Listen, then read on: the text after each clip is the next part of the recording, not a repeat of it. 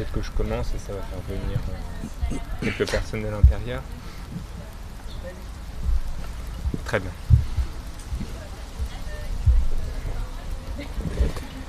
Bonsoir à toutes et à tous. Ce soir, mercredi de l'Anthropocène de l'école urbaine de Lyon, consacré à la question Qu'est-ce que le cirque contemporain nous dit de l'Anthropocène avec Julie Sermon, professeur en histoire et esthétique du théâtre contemporain à Lyon 2, et Cyril Roussial, étudiant-chercheur, qui vient de terminer deux missions sur le cirque, une pour la direction régionale des affaires culturelles d'Île-de-France et une autre en Irlande. Il s'intéresse plus spécifiquement dans son travail au jonglage. Alors, pourquoi cette question? Qu'est-ce que le cirque contemporain nous dit de l'Anthropocène? L'Anthropocène nous invite à renouveler la réflexion sur les acteurs humains et non humains, sur notre relation aux objets, qui peuplent nos vies quotidiennes ainsi que sur les environnements qui nous englobent.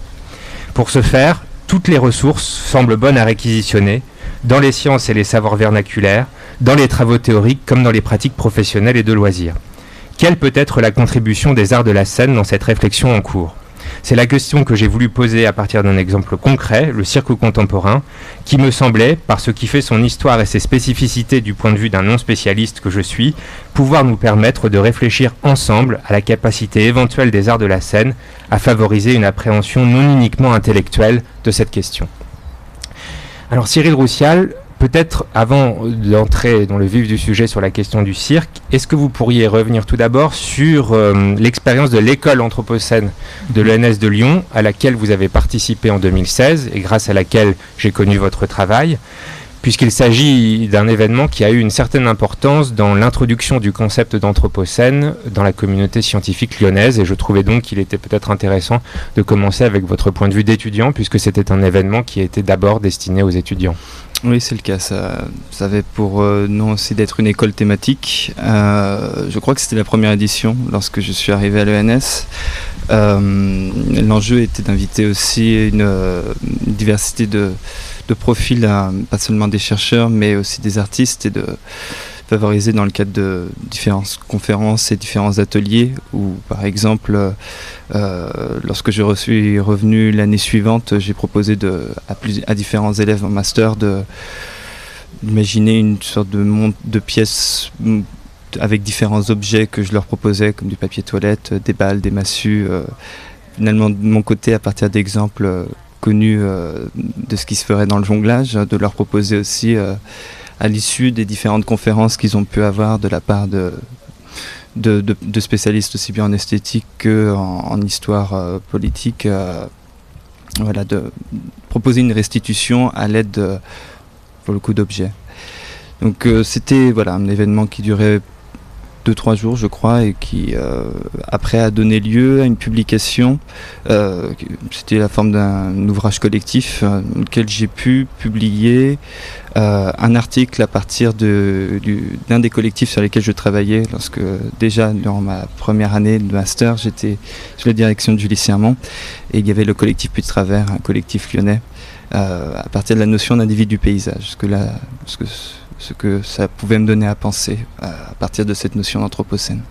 Donc peut-être que ce qu'il faut dire pour nos auditeurs, c'est que mm. vous êtes, euh, enfin, vous pratiquez le jonglage mm. et qu'en quelque sorte cette école euh, thématique vous a permis d'anthropocéniser un peu votre mm. votre pratique, à la fois par cette production d'un article et aussi, je crois, d'un spectacle?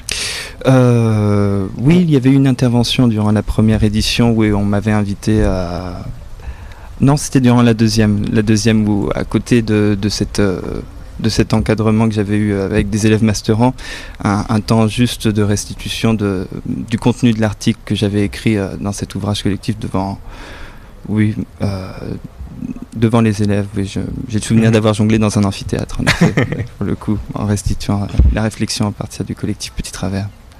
Si je voulais commencer avec euh, ce point, c'est aussi parce que l'école urbaine de Lyon organise euh, cet été à Buenos Aires une nouvelle école thématique anthropocène ah. qui est dirigée par euh, Julie Le Gall, l'une des quatre, l'un des quatre chercheurs qui avait organisé cette première édition à, Lyon. Et vous pouvez suivre d'ores et déjà les prémices de cette école thématique anthropocène sur la page Facebook de l'école urbaine.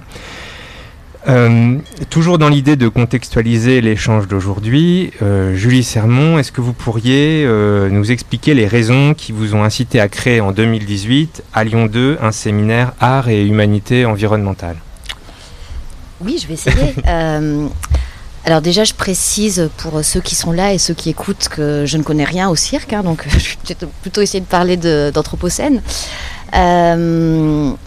Alors ce, séminaire, euh, il est, c'est en fait c'est la troisième, euh, troisième déclinaison de d'un projet de recherche que j'ai commencé en 2017 où j'ai décidé de travailler sur art de la scène et écologie. Euh, parce que parce qu'à un moment ça m'a paru compliqué de faire autrement, on va dire. Il faut essayer de continuer à trouver du, sens à aller parler aux étudiants et, euh, et à pas partir dans une ZAD. Euh, peut-être que ça, je ferai ça par ailleurs, mais euh, et donc j'ai commencé à, travailler d'abord dans, le cadre de séminaires donc en études théâtrales sur les représentations des catastrophes, sur euh, des pratiques non anthropocentrées, sur des imaginaires écologiques. Enfin voilà, j'ai comme un chantier de recherche, donc c'est parti un peu dans tous les sens. D'abord, euh, euh, voilà, donc les étudiants ont pu essuyer les, plâtres. Je crois que ça, ça va mieux maintenant. et ce séminaire, donc art et humanité environnementale, c'est un séminaire de laboratoire séminaire de recherche destiné euh, aux membres du laboratoire Passage vers 21, qui est un laboratoire euh, de Lyon 2 euh, spécialisé en art et littérature et ouvert aux doctorants. L'idée, c'était de d'essayer à, l'échelle de Lyon, parce que c'était la contrainte, on va dire, que je m'étais donnée, de, de, me forcer à rencontrer des gens sur Lyon qui travaillaient sur ces questions. et le principe de ce séminaire, c'est qu'à chaque fois, euh, j'avais choisi un ou deux spectacles dans, les différentes programmations euh, lyonnaises qui me paraissaient pouvoir euh, avoir un lien avec une question écologique. Alors je dis qui me paraissait pouvoir parce qu'au moment où on choisit les spectacles, quand on établit le programme, on se fie aux notes d'intention des plaquettes. Avec bah, aucune certitude quant au fait que le spectacle soit conforme à la note d'intention et encore moins de certitude quant au fait qu'il soit intéressant. Euh, mais bon, ça, ça fait ça, c'est la magie de, notre discipline. Euh, je m'étais dit que c'était pas très grave puisque même un très mauvais spectacle, on peut en dire des choses intéressantes. Donc euh, voilà, la règle du jeu en tout cas, c'était d'avoir un objet commun qui était un point de départ en fait pour les, des échanges avec des personnes venues d'autres disciplines. Euh, puisque je trouve ça toujours compliqué de l'interdisciplinarité, c'est-à-dire qu'à un moment on ne partage pas le vocabulaire, on emploie parfois le même mot mais qui ne veut pas du tout dire la même chose, on n'a pas les mêmes méthodes, on n'a pas les mêmes références, et, euh, donc le principe c'est de dire voilà on va voir quelque chose, pas forcément ensemble, en tout cas on aura vu euh, un même objet, par contre on l'aura peut-être pas vu de la même manière selon qu'on est géographe, sociologue, philosophe, et l'idée c'était justement d'avoir à chaque fois un regard croisé sur ces spectacles. Euh, avec un, ben, un, format séminaire assez long. C'était euh, les séances duraient trois heures euh, pour que justement on puisse vraiment avoir le temps de, déjà de, ben, vraiment discuter. et et les, consignes en fait à chaque fois pour les, invités étaient assez simples. Hein. C'était un aller voir le spectacle, deux en dire ce qu'ils voulaient. sachant qu'il y avait quand même l'intention, c'était de se dire dans quelle mesure leur, euh, savoir, euh, leur, euh, leur parcours permet d'éclairer le spectacle pour nous qui sommes spécialistes d'études théâtrales. Et puis la, deuxième hypothèse qui s'est avérée peu, productive, c'était dans quelle mesure ce spectacle pourrait éclairer leur discipline. Ça a marché dans le premier sens, un peu moins dans le second. Voilà, et donc ça a été des temps, euh, des temps d'échange aussi, de, références bibliographiques, de, euh, et puis d'ajustement aussi finalement du, vocabulaire. Euh, voilà ce que je peux en, dire et en tout cas ce qui, ce qui a été, ce qui me paraît intéressant dans, ce, dans le choix de, de travailler sur un objet précis. c'est justement que dès qu'on pose les questions, alors j'ai pas, j'ai pas encore écouté tous les mercredis de l'Anthropocène, mais je trouve que quand on emploie cette notion, c'est tout de suite un très gros mot. Euh, et pour les, événements auxquels j'ai participé, en tout cas en, études théâtrales ou dans le champ des arts vivants, souvent c'est art vivant anthropocène et euh, assez vite, en fait, on se met à parler de choses très très vastes et on finit par tourner un peu en rond, euh, soit dans des constats, soit dans de la déploration, soit dans de l'inquiétude. Et l'idée de, partir d'un objet euh, qui était très circonstancié, très, très petit, euh, finalement, ça a permis en fait de, bah, de, réfléchir. ça veut pas dire, voilà. Donc pour ça, c'est quelque chose du coup qu'on va essayer de garder. ce séminaire, on va, on va le maintenir l'année prochaine avec justement le, désir de continuer à travailler avec des chercheurs de Lyon, des chercheurs, des chercheuses, euh, voilà, pour apprendre à se fréquenter, puisque le, réflexe souvent c'est de se dire euh, j'ai déjà lu un tel, j'ai déjà entendu une telle, et on se dit ça serait super de l'inviter. Euh, et puis là, en fait, enfin, j'avais un peu honte, hein, mais de m'apercevoir qu'en fait, dans mon université, il y avait des personnes formidables à qui je n'avais jamais pensé parce que je il y en a une qui était en psychologie sociale, une autre en géographie. C'est pas c'est pas forcément des euh, voilà des essais que je vais lire en priorité. Et là de me forcer à me dire ok je regarde à Lyon 2, à Lyon 3, l'ENS, ça m'a voilà, permis de découvrir euh, voilà plein de plein de gens euh, tout à fait intéressants.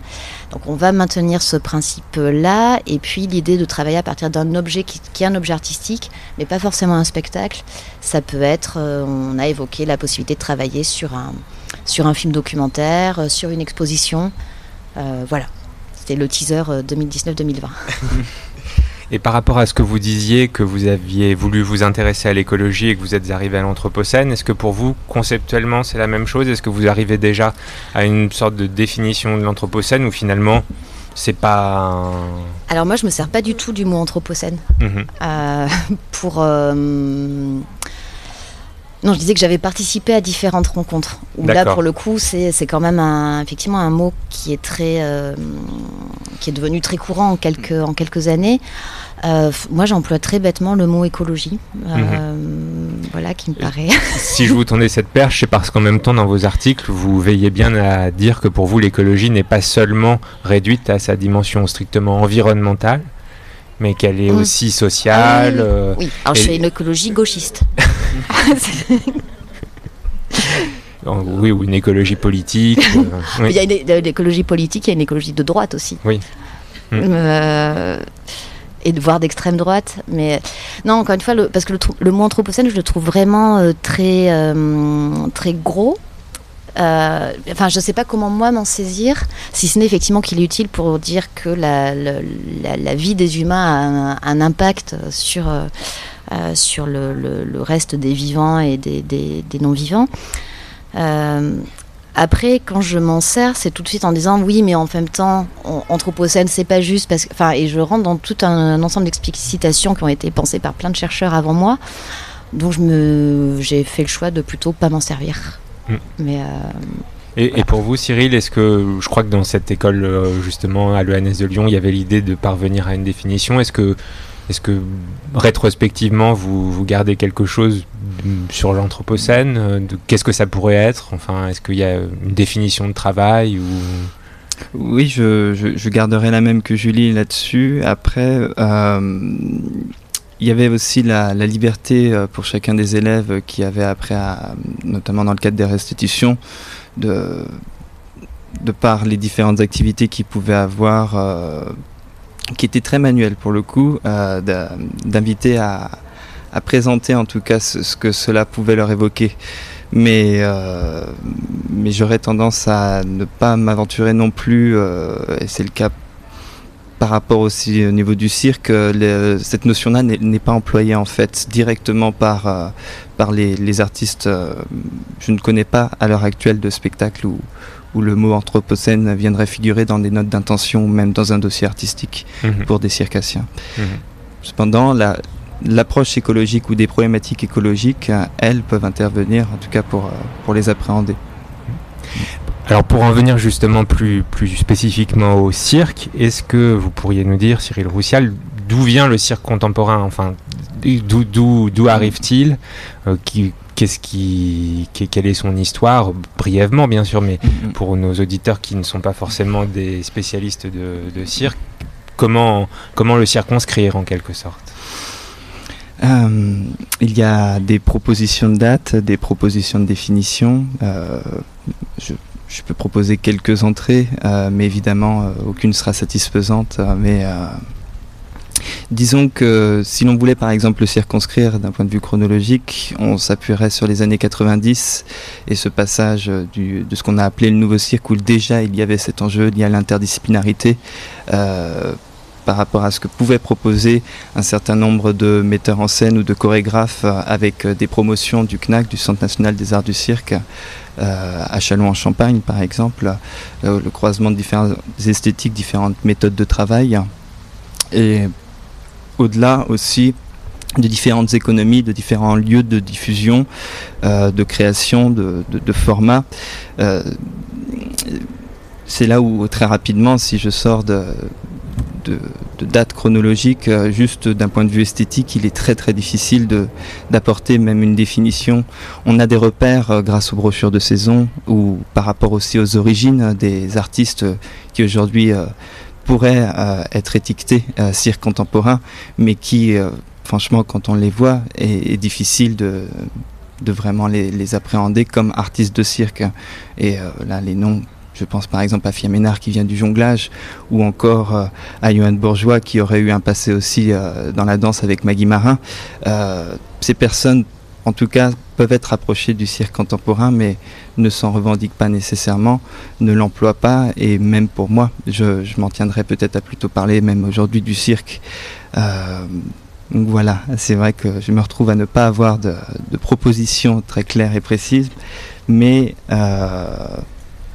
en tout cas euh, un ensemble de repères euh, qui passerait par un ensemble de, perceptions aussi, on va dire, de valeurs euh, où la notion de risque, la notion de prouesse peuvent encore être lisibles dans ces propositions aussi, mhm. ces propositions artistiques. Euh, Julie Sermon, vous l'avez dit, vous n'êtes pas spécialiste de cirque, mais néanmoins, par votre position académique, vous avez non, non, un, regard assez transversal sur l'étude des, arts de la scène. Et la question que je voulais vous poser, c'est est-ce que le cirque est une, forme scénique qui a réussi, selon vous, à se constituer comme un objet scientifique légitime, ou est-ce qu'il y a encore euh, nécessité de qu'il soit mieux identifié dans l'institution universitaire alors, que répondre euh, Je pense pas qu'aujourd'hui il y ait d'objets, en tout cas en art du spectacle, on est globalement assez ouvert. au... Je pense pas qu'on, à mon avis, on est quand même sorti des, registres mineurs, majeurs. Euh, mhm. Et qu'on considère, à mon avis, que tout objet est légitime. Après, si ça doit se transformer en termes très concrets de poste à l'université, euh, il y en a peu, mais ces dernières années, il y a quand même des. On voit qu'il y a des. Voilà, il y, a des, il y a des postes, notamment de maîtres de conférences, qui ont été créés. là, j'essaie vraiment de répondre en termes institutionnels, euh, parce qu'on sent aussi qu'il s'agit que l'université puisse accompagner. Quand même, c'est un endroit de création très, euh, très, très, très vif, très, très divers. Donc, c'est voilà globalement, il y a des, de plus en plus d'étudiants qui s'en saisissent. Mais euh, voilà, après, Cyril fait partie quand même des, premiers. Il y a un petit groupe de, chercheurs comme ça en cirque. Mais c'était presque la même chose il y a une, il y a une dizaine, une quinzaine d'années en danse. C'est-à-dire que les, études en danse se sont structurées il y a, il y a déjà plus longtemps avec le, pôle historique de Paris 8. Mais maintenant, il y a vraiment de plus en plus d'étudiants qui s'inscrivent en danse. voilà, il y a un effet comme ça. Euh, de neige. Donc, en tout cas, je pense pas qu'il y ait un mépris pour ces formes-là. Euh, après, ça fait, euh, ça peut faire toujours un peu rigoler les gens quand on dit, je laisse passer l'hélico. Non, vous pouvez continuer à parler parce que le, micro est très unidirectionnel. Oui, ça fait toujours un, peu sourire les gens. Quand, alors moi, je vais pas parler du cirque, mais je, travaille sur les têtes de marionnettes. Et donc, dire aux gens qu'on est spécialiste de têtes de marionnettes, Bon, au mieux, ça, les, ça, on a un bon capital sympathie, mais euh, ça paraît pas hyper sérieux. Donc, je sais pas si le, cirque, euh, j'aurais presque tendance à dire qu'il y a peut-être une fascination euh, moins risible que la marionnette. Euh, mais voilà, je, ne sais pas si ça répond à la question. en tout cas, je peux pas aller beaucoup plus loin. Alors pour, pour, en venir à présent à ceux qui font le cirque, Cyril, est-ce que euh, on a tous en tête euh, l'image des cirques se déplaçant de ville en ville et imposant aux artistes un mode de vie nomade? Est-ce que c'est toujours d'actualité ou est-ce que le cirque se, fait maintenant d'une manière euh, différente? Alors, euh, oui, pour les deux, les deux questions, puisque nous avons encore des cirques de famille euh, qui continuent de tourner et, euh, et donc suivent toujours ce, mode de vie en défendant même l'idée de, de, poursuivre pour une nouvelle génération. nous avons aussi quand même le cas de tourner, et cela actuellement d'un point de vue institutionnel et même pour les compagnies d'un point de vue économique est une réelle prise de risque de continuer à tourner en circulaire sous chapiteau avec euh, des caravanes par exemple. Euh, il y a des lieux comme par euh, je, n'en cite qu'un mais à Antony, le, pôle national cirque d'Antony, Marc Jancourt, le directeur, fait en sorte de pouvoir les accueillir dans un espace où un chapiteau peut être implanté ainsi que les caravanes. Cependant, on a même une forme de mobilité qui là pourrait être rapprochée de celle du théâtre ou d'autres artistes dans, le monde du spectacle vivant, qui est celle de simplement d'une mobilité en transport en commun où l'on va se contenter de jouer euh, dans, la boîte noire, celle de, la salle de théâtre. donc les, les, deux formes coexistent même si l'on a on aurait une tendance euh, qui, qui, irait plus évidemment euh, vers euh, un jeu sous, sous, les théâtres. Et mhm. en ce sens, on pourrait rapprocher vraiment le profil de, l'artiste de siècle de celui du, théâtre ou de la danse. Oui, si je vous pose la question, c'est mhm. parce que comme l'enjeu de la discussion de ce soir a été de se mhm. demander en quoi le cirque pouvait être un, un modèle, il y a quand même dans les études anthropocènes, toute la mhm. question de, la mobilité, du, de, la vie, par exemple, un anthropologue comme euh, Michel Agier euh, dit que la ville, enfin que la, vie contemporaine pour la plupart des habitants de la planète est faite de campements, euh, donc d'habitats non fixes.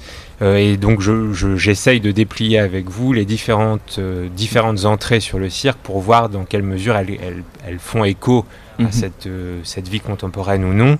Et, vous confirmez euh, quelque chose que, que je, pensais, qui est que en fait, les, artistes de cirque ressemblent de plus en plus aux artistes de théâtre et donc se déplacent de théâtre en théâtre euh, pour, pour se produire.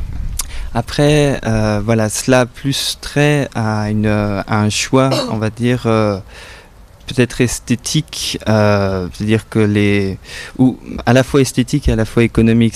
Euh, j'insiste vraiment sur cette situation qui est que, que, rencontre à la fois le cirque traditionnel et le, enfin, on va dire les cirques de famille, ceux, qui tourneraient sous chapiteau et les cirques et les, compagnies de, de cirque contemporains, on va dire, euh, qui voudraient continuer à tourner en circulaire, c'est pour, pour les deux, ce, ce, modèle n'est plus soutenable euh, nécessairement économiquement, mais en plus, euh, il est vraiment difficile pour eux de, on va dire, d'avoir en face aussi des solutions, euh, ne serait-ce que de pouvoir encore investir un centre-ville, une mmh. place en pleine ville.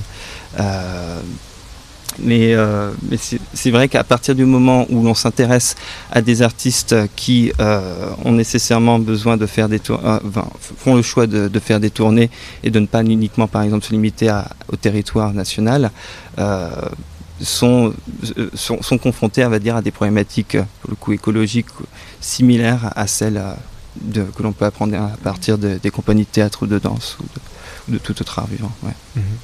Oui, donc on voit que finalement cet imaginaire nomade du cirque est, remis en question à la fois par la législation, par euh, les conditions économiques. Et par l'impact qu'elles ont évidemment aussi. Euh, et puis je pense, enfin j'en sais rien, mais il y a aussi, mm. à mon avis, l'accès à, enfin, le désir aussi d'une forme de légitimité, euh, et, enfin, qui rejoint peut-être la question posée avant, c'est-à-dire que se dire aujourd'hui être un artiste contemporain qui est programmé dans certains mm. lieux, ça, ça, va avec aussi un formatage esthétique, euh, mm. en termes aussi en termes de production. Enfin, je pense que ça, il y a à la fois le désir de pouvoir euh, circuler dans des lieux où on, mm. pourra faire. Euh, je ne sais pas si jusqu'à quel point c'est une démarche consciente hein, de, de, la part des artistes. Mm. Peut-être aussi la, volonté de casser une certaine, une certaine image du cirque traditionnel. Et aujourd'hui, il il me semble que dans, dans, dans l'itinérance, ça va aussi avec un. Ce sont effectivement des troupes familiales en tout cas, il y a mhm. une tradition, de, une tradition de famille, donc ça va vraiment avec un mode de vie euh, qui, qui, est assez différent euh, du fait de produire un objet. qui sera un spectacle. Non, non, non, je, confirme. Pour, pour, cette recherche, on va dire, de, légitimité, ou en tout cas là où la légitimité interviendrait, je pense qu'elle était, était encore très consciente jusqu'au début, jusqu'à la fin des, des années 2000 peut-être aujourd'hui euh, le, choix, on va dire, cette prise de risque de la part d'élèves qui sortiraient tout juste d'école et voudraient acheter un premier chapiteau et vraiment euh, créer sous circulaire. Là, on est, euh, on, quitte ces, enjeux plus propres à, on va dire, à une certaine reconnaissance institutionnelle qui, qui suivrait celle d'autres champs artistiques, mais de vraiment essayer peut-être aussi de retrouver autre chose euh, qu'ils ont pu euh, découvrir lorsqu'ils étaient plus jeunes avec, avec les, les cirques euh, de tradition. Mais, Mais après, je crois que j'avais aussi, enfin, c'est une anecdote là qui me revient. Je crois que c'était des, alors, je sais plus si c'était des élèves du CNAC, donc mm. le Centre national des arts du cirque, ou un de, leurs intervenants, mm. mais qui disait aussi, en fait, finalement, une fois qu'on a, une fois qu'on a goûté le, confort d'être euh, dans une chambre d'hôtel, euh, on vient me chercher à la gare, on me dépose, on m'invite au restaurant, le charme mm. désuet de la caravane sous la pluie, la tente montée, enfin, on l'oublie aussi assez vite. Enfin, au-delà de la légitimation, on va dire esthétique, il y a aussi l'accès à des conditions de travail qui, à un moment, sont plus confortables et euh, et du coup, ça devient presque militant de, mm. dire ben, je, n'ai pas envie de m'inscrire dans ce modèle-là. Euh, je, alors, c'est peut-être là que ça peut devenir un modèle. Je me dis que finalement, euh, développer d'autres modes de travail et d'autres rapports au territoire, ça peut être tout aussi intéressant que de passer mon temps dans des aéroports. Euh, mm. Mais voilà, il y a la, pas du goût aussi pour le, pour le confort, eau, électricité, facile d'accès. Et là viennent d'autres alternatives comme la salle modulable par exemple, euh, où l'on peut évidemment faire du circulaire euh, ou investir in situ euh, un même théâtre aussi. Mm. Très bien. concernant à, présent la, relation avec ce qu'on pourrait appeler dans un vocabulaire anthropocénique les non-humains, et plus spécifiquement les animaux, est-ce que si on met à part les cirques de famille, les quelques derniers cirques de famille qui ont des ménageries, lion, tigre. Est-ce qu'il y a encore des animaux dans, le cirque? Oui, oui. Pour le, pour le coup, euh, ce qui est débattu en ce moment euh, est plutôt la, non pas la catégorisation, mais d'arriver à savoir aussi, on va dire, distinguer ce qui serait les animaux sauvages de, des animaux domestiques. où là, par exemple, pour prendre le cas d'une compagnie euh, de cirque contemporain, euh, la compagnie Barreau d'Evel, euh, met en scène un cheval ou encore un corbeau-pie. le, rapport est complètement différent, ça on pourra en parler, mais on va dire la, la, seule question de la présence des animaux ne suffit pas à, on va dire, à, cloisonner cirque, cirque contemporain et cirque de tradition. Les, deux sont concernés à cet endroit-là. Elle est plus peut-être sur, euh, et cela peut-être voir avec, euh, avec cette notion d'anthropocène, c'est là où se situe le seuil de sensibilité des personnes. Jusqu'à un certain temps, on, a, toléré les combats de coq. Jusqu'à un certain temps, on a toléré ce qu'on ce appelait les monstres au 19e siècle dans les cirques. Peut-être que là aussi, on atteint un certain seuil de sensibilité qui tendrait à dissocier euh, ces animaux sauvages que seraient par exemple les tigres des animaux domestiques comme euh, euh, un chien ou voilà.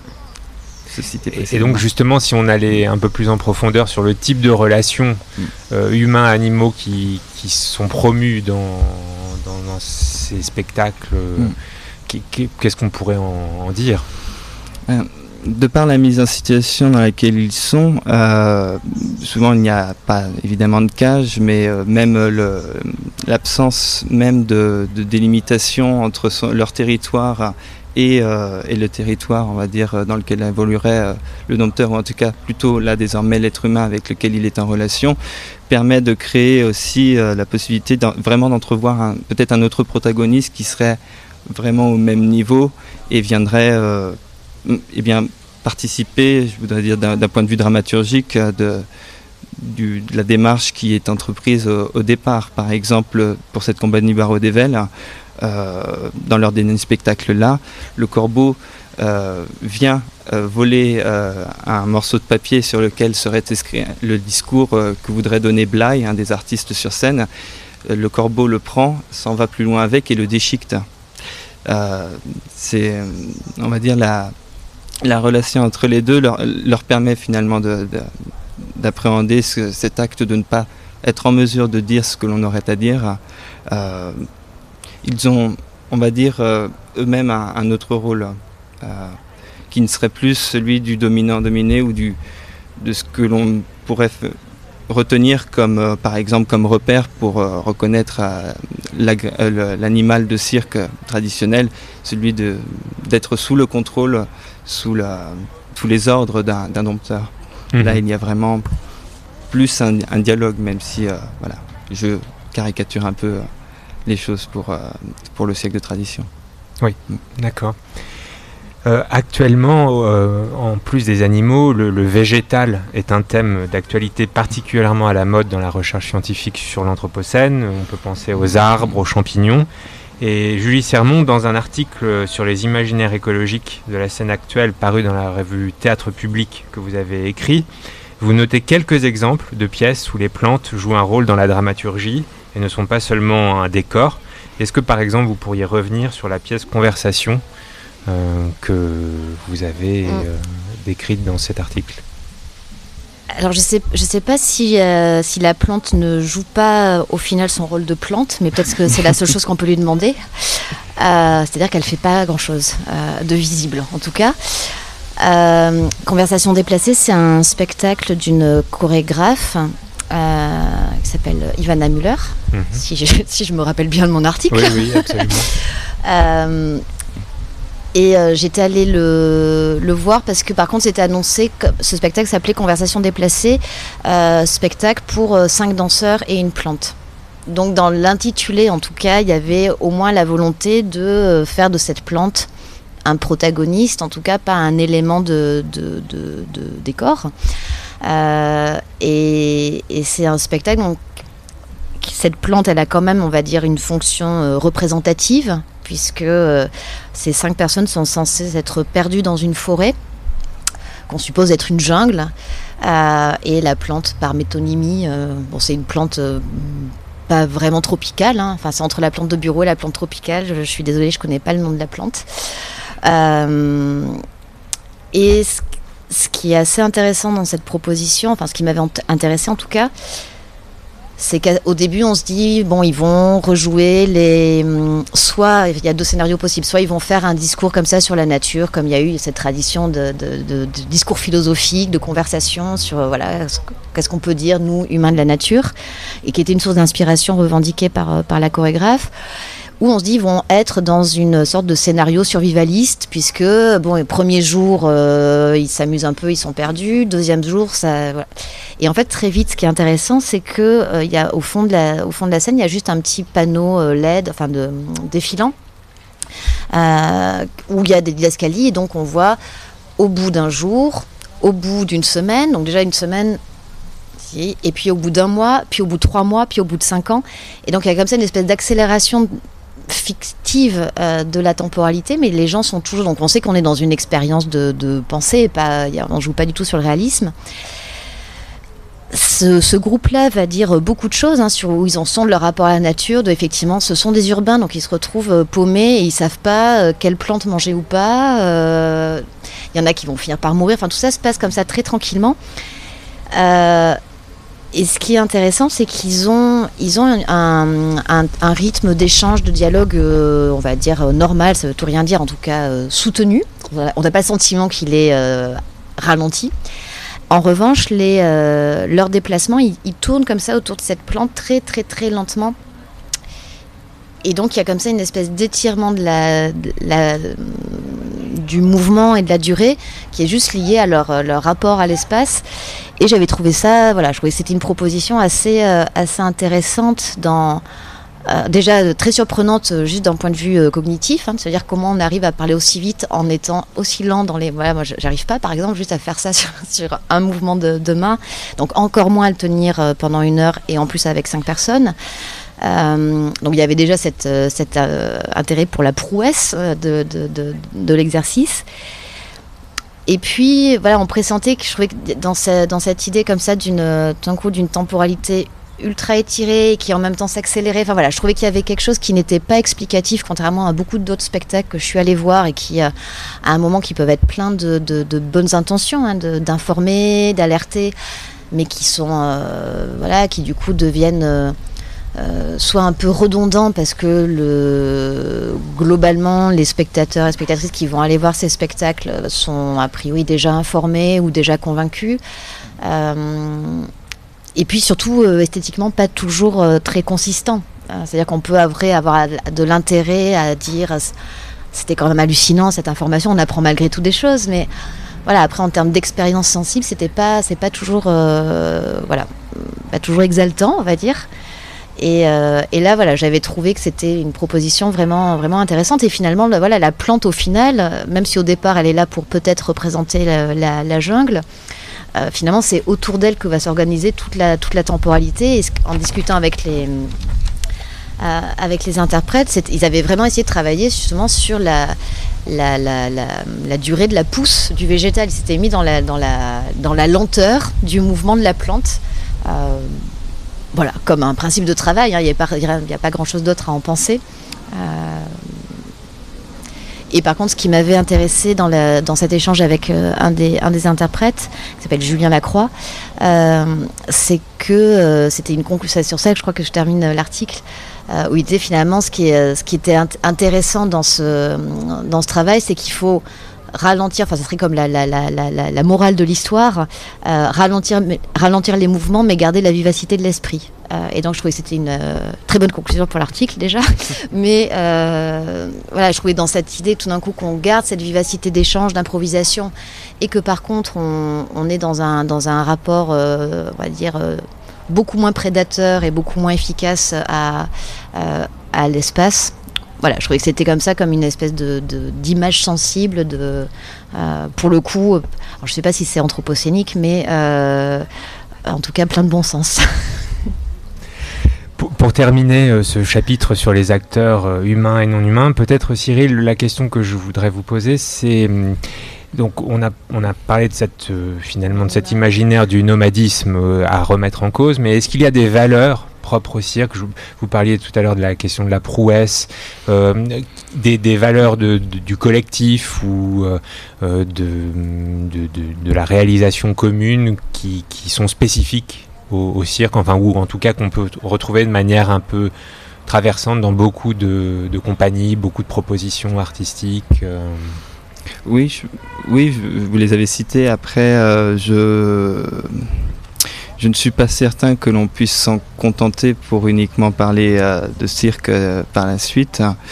Et, euh, en même temps, cela reste des, repères pour, en tant que spectateur ou même pour les spectateurs en général. Je pense que c'est à cet endroit-là qu'ils peuvent aussi identifier, en tout cas, ou reconnaître du cirque lorsqu'ils vont en voir. Après, pour toujours faire le lien avec notre sujet, est-ce que ces valeurs pourraient permettre euh, derrière euh, un, agir écologique, par exemple, euh, ou en tout cas d'impacter directement le comportement du, spectateur à l'issue de, ce genre d'expérience esthétique? Je, je ne suis pas certain, ou alors en tout cas c'est, ce serait à débattre, euh, parce qu'il y a aussi une autre approche qui serait celle du cirque social, qui est moins claire pour moi, euh, qui justement met en avant ces valeurs liées au courage, à la prouesse, au, fait d'être en collectif, mais qui n'est pas une expression que, qu'en France nous employons euh, de par peut-être euh, l'existence aussi de cette notion d'action culturelle qui est déjà euh, très, euh, très peut-être beaucoup trop employée aussi et qui tourne très rapidement à faire des, des artistes, des, de simples éducateurs dans le cadre d'ateliers.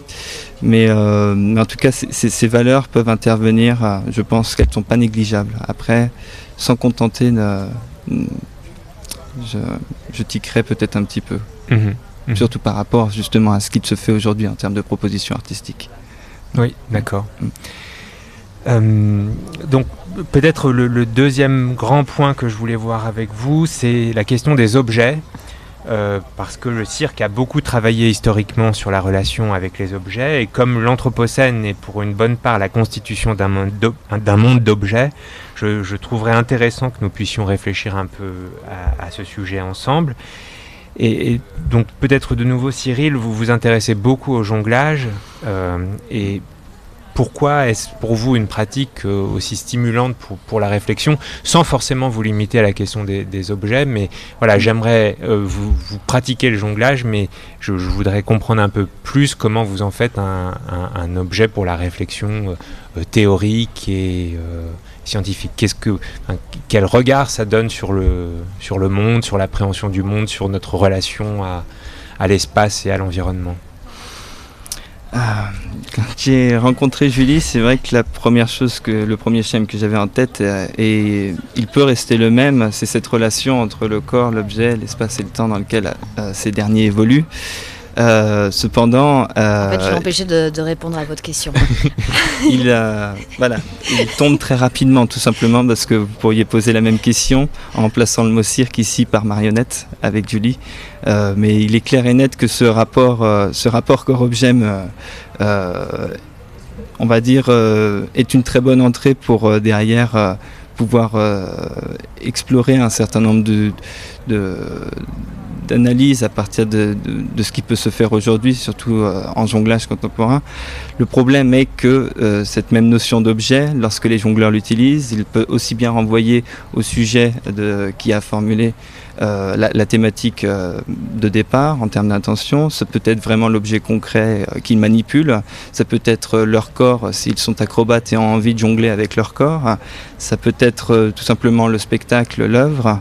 Euh, là où je commence à me poser énormément de questions, c'est toujours dans ce rapport euh, entre l'individu, euh, l'auteur, en tout cas premier point A et cet autre point B qui est, l'objet. En tout cas, là où il va y avoir une notion de maîtrise, de contrôle qui est toujours pour moi intéressante à, à, interroger à partir de la marionnette, puisque on pourrait aussi se poser cette question-là. Mais en trouver une spécificité me semble pas nécessairement euh, judicieux.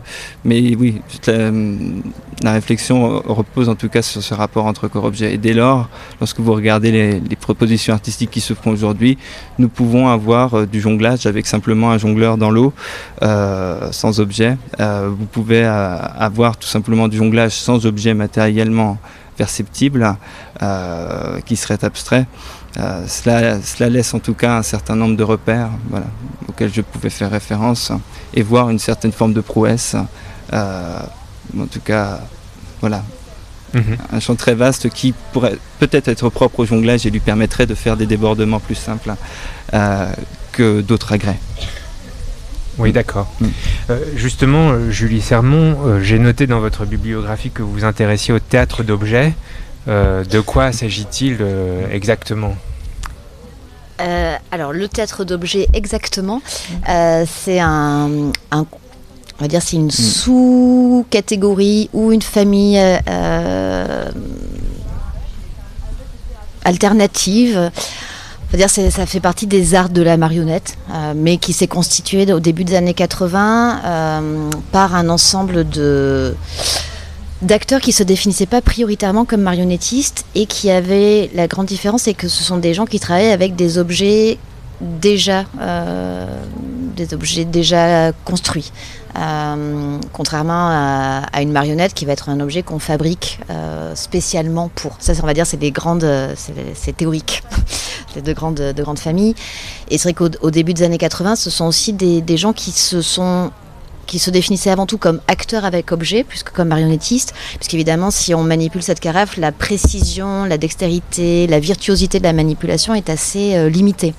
Donc pour eux, l'idée, c'était plutôt de se, on appellerait presque ça des seuls en scène aujourd'hui, et de comment le jeu avec les objets leur permettait de euh, figurer des histoires complexes avec plein, plein d'espaces, plein de, plein de personnages et, souvent des jeux, de, des jeux de montage ou d'échelle assez rapides puisque dans l'état d'objet, par exemple, cette carafe peut d'abord valoir comme une carafe, puis ça peut devenir un personnage, puis ça peut devenir sais pas, un château.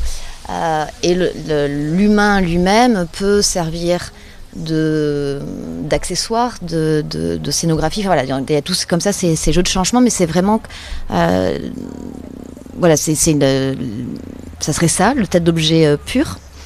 Et la question, du coup, c'était juste définir le tête d'objet. Euh, oui, et puis la question, en fait, plus générale à laquelle je voudrais vous amener, c'est de, de, vous demander s'il y a, selon vous, une, une dimension politique dans, dans, cette subversion des objets, à la fois dans le cirque, dans le, tas d'objets, ou est-ce qu'on reste toujours dans à un niveau ludique? Parce qu'il me, il me semble que mm. c'est c'est quelque chose. Euh, bah après, enfin comme dans toute, euh, on va dire comme toute famille artistique, tout est possible. Enfin l'objet en lui-même, il, enfin si, il va inciter à faire tel ou tel type de geste ou euh, être propice à tel ou tel type d'histoire, mais enfin encore une fois, c'est souvent les artistes qui décident de faire ce qu'ils veulent. Après dans les au début des années 80, il y avait souvent cette idée aussi qu'il s'agissait de, euh, sauver de l'oubli euh, un certain nombre d'objets justement qui étaient euh, voués à, disparaître. C'était des objets de grande consommation. Il y a un, livre qui, a été produit par, enfin issu d'une thèse de Jean-Luc Matteoli qui s'appelle L'objet pauvre. où il travaille vraiment sur cette, sur cette histoire de comment un certain nombre d'artistes ont eu envie de s'entourer d'objets qui sont en eux-mêmes chargés d'une histoire, qui est une histoire à la fois intime et collectif, parce que ce sont souvent des objets euh, qu'on a vus dans les, euh, soit dans les greniers de nos grands-parents, soit dans les rayons des supermarchés, soit voilà, et que du coup lui-même cet objet est déjà chargé de toute une mémoire dont ils vont pouvoir jouer, qui vont pouvoir Et puis il y avait aussi l'idée à un moment de pouvoir ne pas donner comme une deuxième vie à ces objets, déjà de les détourner de leur usage euh, dominant et puis euh, peut-être de pas tout de suite les mettre euh, les mettre à la poubelle voilà après il y a des esthétiques très pauvres il y a des esthétiques plus pop après il peut y avoir un propos qui va plutôt travailler sur une, mémoire intime. Il peut y avoir, après, on peut se servir d'objets pour raconter des, des, drames historiques terribles. Voilà. Après, l'objet en lui-même, il peut, il peut raconter beaucoup de choses. Et il y a évidemment des enjeux politique. Après, l'idée de se dire, est-ce que, euh, en quoi aujourd'hui, euh, toujours, euh, est-ce que ces objets pourraient nous raconter quelque chose de, en lien avec notre, notre condition Oui, j'en dis presque de manière automatique, puisque ce sont des, objets produits par l'humain.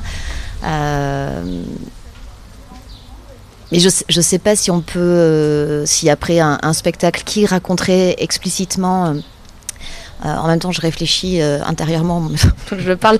Euh, il y a une histoire, par exemple, qu'a écrite Gwendoline Soublin, qui est une donc qui est, qui est une, une, écrivaine qui est sortie de, de l'ENSAT y a quelques là je crois qu'elle est sortie cette année et qui a qui a écrit une, une mini épopée pour justement les élèves de Charleville-Mézières sur une sur une canette de, de Coca-Cola je crois je crois que c'est Coca Peut-être c'est Pepsi.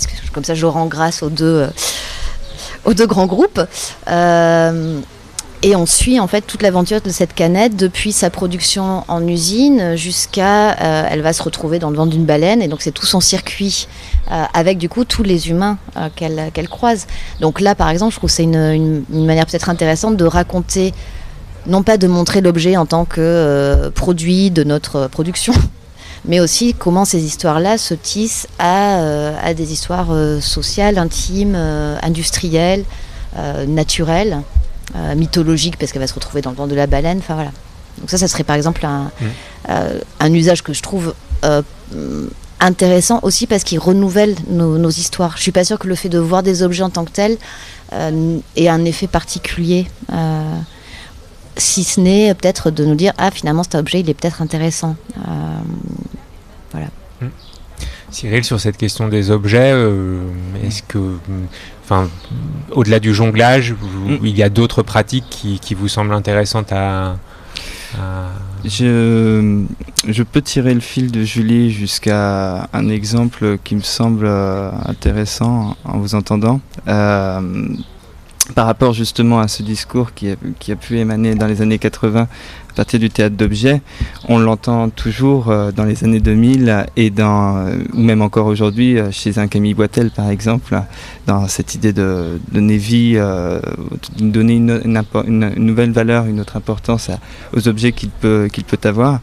Et, tout en restant à la fois dans le jonglage et en même temps par rapport à cette problématique à des problématiques écologiques, il y a une création récente qu'il a faite en convoquant justement des balles, des balles à grains, donc justement ces objets qui sont chargés euh, en signification parce que pour le coup ils sont ce qu'on appelle codifiés, c'est-à-dire qu'il est très simple pour un spectateur de très rapidement les relier à l'imaginaire du cirque, mais euh, ce qu'il se passe sur scène c'est qu'il est accompagné d'Aurélien Barrault qui euh, lui vient justement faire une conférence sur la notion de multivers et et, Donc, euh, euh, Aurélien Barraud, astrophysicien, euh, qui maintenant est assez médiatique sur les questions d'effondrement, mais qui donc là manifestement intervenait sur son mm. domaine d'expertise académique. C'est ça, même s'il tirait quelques, quelques conclusions, en tout cas quelques interprétations, notamment vis-à-vis de, de, de, la façon dont cela invitait en tout cas l'homme à, à se décentrer de, du, regard qu'il pouvait avoir sur le monde en imaginant autrement aussi, euh, ne serait-ce que la planète Terre par exemple, ou même euh, la façon dont l'espace, euh, la, galaxie est constituée et a pu aussi naître. Mais en tout cas, ce qui est intéressant, c'est que derrière, nous avons Camille Boitel qui, sans je, ne prendrai pas de risque à dire qu'il a une formation en partie en jonglage, ne parvient pas à lancer une seule balle. En fait, il le, spectacle à la base s'intitule Lancer de chute. Il ne s'agit pas du tout de jongler. nous quittons complètement le jonglage et il y a plus de 3000 balles euh, qui, vont être lancées qu'il va essayer de lancer, qui vont lui tomber dessus, qui, lorsqu'il a le malheur de la récupérer, il va tout de suite la relâcher. Mais en tout cas, voilà, euh, un dialogue à, ces deux endroits-là, euh, avec euh, pour le coup des objets euh, qui euh, ont ici une toute autre valeur, mmh. avec quelqu'un qui voilà, reste dans du théâtre d'objets, on va dire, au niveau de la lecture, mais voilà, avec des objets de jonglage. Oui, très bien à se rapprocher du micro. Pardon. Euh, comme nous approchons de la fin de l'émission, peut-être euh, en, guise de, conclusion générale, Julie Sermon, dans un autre article que vous m'avez envoyé, bon, on, sent bien euh, que, vous, avez, vous émettez des réserves, vous nous l'avez dit depuis le début, sur la capacité de de la scène euh, théâtrale à, produire quelque chose d'autre que ce qui existe euh, ailleurs euh, sur, sur les questions écologiques. Mais néanmoins, peut-être que vous pourriez revenir pour nous sur la typologie que vous avez essayé de, proposer, des relations possibles mm. de la scène à, l'environnement. Peut-être que ça pourrait nous, permettre de, voilà, de, monter un petit peu en généralité pour, pour terminer. Alors, monter en généralité. Oui, alors c'était l'article que je vous ai envoyé, c'est vraiment une des toutes premières euh, mises en forme, euh, donc ça remonte maintenant il, y a, deux ans, où j'avais essayé de me dire, voilà, si je décide de penser euh, théâtre écologie, comment je peux les articuler, ces notions Donc voilà, c'était plus un programme de travail. Et donc du coup, il y a trois manières en fait assez simples. Hein. Il y a déjà aborder les spectacles par le discours, les thématiques. donc qu'est-ce qu'ils racontent Alors ça peut être de manière très informative ou plus, euh, plus poétique, plus suggestive. Après, il y a toute une gamme de registres possibles. Mais en tout cas, ce serait des spectacles qu'on aborde du point de vue des, des, à la fois des informations qu'ils contiennent et du type d'histoire qu'ils racontent. Euh, je fais une parenthèse parce que tout à quand on, pensait, quand on parlait des animaux, je repensais à, et à la question du dressage, mhm.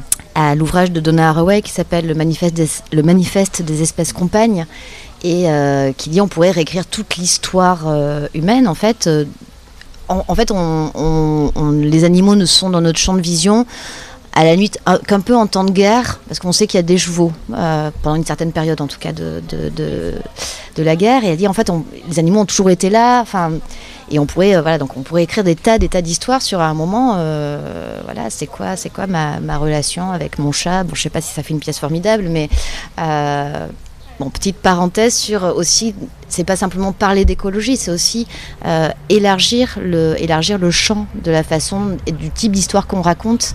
Euh, voilà, pour que, par exemple, se rendre, se rendre attentif. Euh, à autre chose que savoir si à la fin de la pièce il aura vengé son père, il aura euh, obtenu la femme qu'il aimait, elle aura euh, vengé son frère. Bon, voilà, je vous laisse trouver les, pièces correspondantes.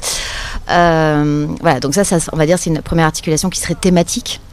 Une deuxième, deuxième manière de poser la question, c'est celle que j'avais appelée pragmatique, c'est-à-dire effectivement se poser très concrètement la, question des processus de création et des modes de production. Euh, alors, mode de production, ça va être effectivement euh, questionner euh, l'impact environnemental.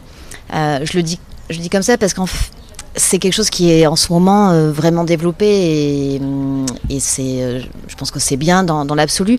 Après, en, termes d'objets de recherche, c'est peu porteur parce qu'une fois qu'on a constaté qu'il fallait diminuer son bilan carbone, qu'il valait mieux utiliser des LED et encore parce que c'est pas sûr que c'est bon pour les insectes, euh, qu'on mangeait végétarien et qu'on on réduisait, enfin, on favorisait les, les mutualisations de voitures. Bon, moi en tant que chercheur, euh, j'ai plus grand chose à faire. Euh, voilà, donc pour ça je le laisse un petit peu euh, bah, exister en fait. Hein. c'est pas c'est pas un objet en tant que tel. Peut-être ce qui peut être plus intéressant, c'est les questions d'éco-conception.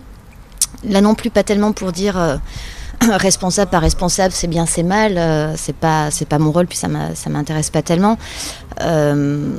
Mais par contre, se dire aussi comment, en se donnant ces contraintes-là, on peut aussi, pour le coup, renouveler des, manières de faire. Donc ça, déjà, je trouve c'est un peu plus excitant euh, de se dire, bon, mais plutôt que de construire euh, un énorme décor, est-ce que, euh, voilà, comment on réutilise des choses, comment on peut mutualiser? Et là, c'est pour le coup, c'est après dans les enjeux politiques ou institutionnels que ça peut mobiliser que je trouve que ça devient intéressant.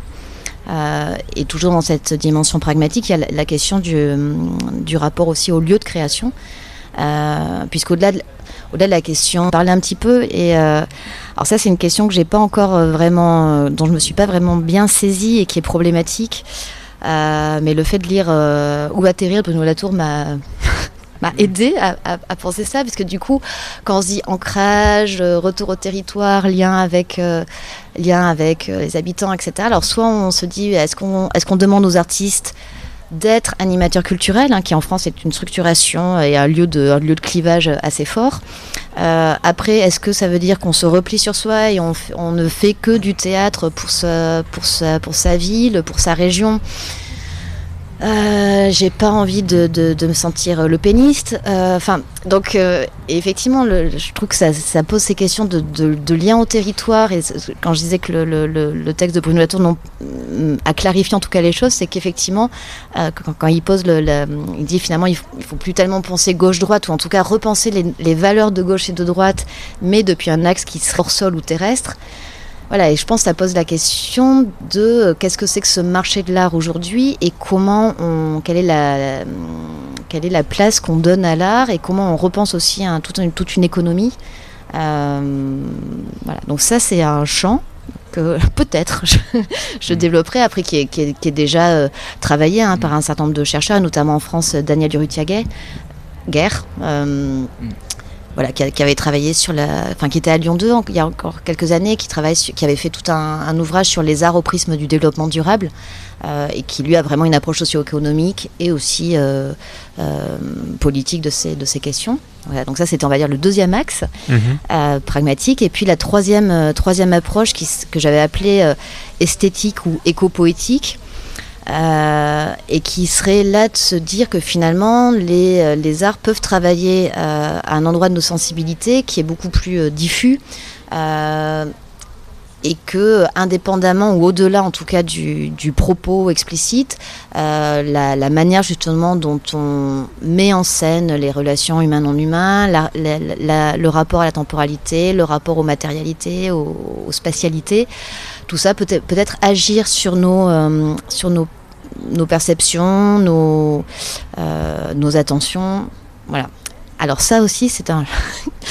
mais j'aurais quand même une, une, nouvelle piste à, proposer, mais euh, cette piste-là, c'est celle que j'ai quasiment le plus explorée, parce que c'était celle peut-être avec laquelle j'étais euh, le corpus qui m'excitait le plus, on va dire, a priori, que je trouvais le plus intéressant. Euh, et en fait, j'en arrive un peu euh, au même problème que celui que j'évoquais à propos de, des questions de, de, pratique responsable ou pas. C'est que une fois que je fais le catalogue de ah oui, il y a des non-humains, ah oui, euh, la, y a la, matérialité de cette lumière est vraiment, euh, vraiment une très belle place dans ce spectacle. Ah oui, on ralentit les rythmes. Bah déjà, je fais un catalogue, donc après que je peux repérer dans beaucoup de spectacles. Et puis, j'en ai pas grand-chose non plus à en dire. Euh, à part postuler que peut-être qu'à force de ralentir les rythmes sur les plateaux, ça nous donnera envie de le faire. Euh, je suis pas, et puis je suis même pas sûre que ce soit forcément la solution. Enfin voilà, donc je, suis aussi en train d'abandonner cette piste. Euh, euh, mais bon, en tout cas, c'est des endroits d'articulation possibles. Et mais pour revenir et boucler la, boucle avec le, séminaire dont on parlait au, début de, l'entretien, ce, qui est, ce qui est apparu assez nettement au fil des, au fil des séances, c'est que finalement, euh, une des questions qui revenait, et à ma surprise dans plein de disciplines, notamment en géographie, euh, notamment alors en philosophie c'est peut-être moins, moins étonnant, mais en sociologie, en fait, c'était la question des émotions. Euh, et, donc c'est le nouveau chantier dans lequel, avant de, me hmm. peut-être revenir dans deux ans, non, non, ça marche pas non plus. là, pour l'instant, je, je, suis au début du projet, donc je crois que cette fois, c'est la bonne piste. Euh, c'est de poser cette question-là, donc de si le théâtre peut faire quelque chose, en tout cas, euh, comment, il, comment, comment on fait encore du théâtre aujourd'hui euh, ça serait de l'aborder du point de vue de, ces, des émotions qui peuvent être générées, soit par des récits, des représentations, donc je vais quand même rester sur des thématiques malgré tout, mais voilà, de travailler vraiment cette articulation en disant euh, du, point de vue voilà, des émotions de, peur, de tristesse, de, euh, de joie, de j'en sais rien. Euh, que voilà, l'idée, ça serait de si les, les arts ont quelque chose de speak comme expérience de, de l'écologie, ça serait celle-ci. Ils ne sont pas les seuls, mais voilà. Et puis de se dire aussi que ça pourrait peut-être être, l'endroit où euh, se produisent des, justement des émotions un peu plus, euh, un peu plus subtiles, un peu plus, euh, un peu plus mêlées, un peu plus gênantes aussi que cette catégorie j'ai peur, je suis joyeuse, je suis triste. voilà. Mais je peux guère en dire plus pour l'instant. Très bien, notre, notre diffusion en direct touche à sa fin, mais notre public fidèle va certainement avoir des questions ou des remarques et, donc je, propose de faire passer un, micro pour les personnes intéressées. Est-ce qu'il y a une première question? En général, la première question est toujours la plus difficile, donc on peut commencer par la seconde si, si vous le souhaitez. Et sinon, eh bien, nous continuerons simplement la conversation de, de manière informelle, ce qui est peut-être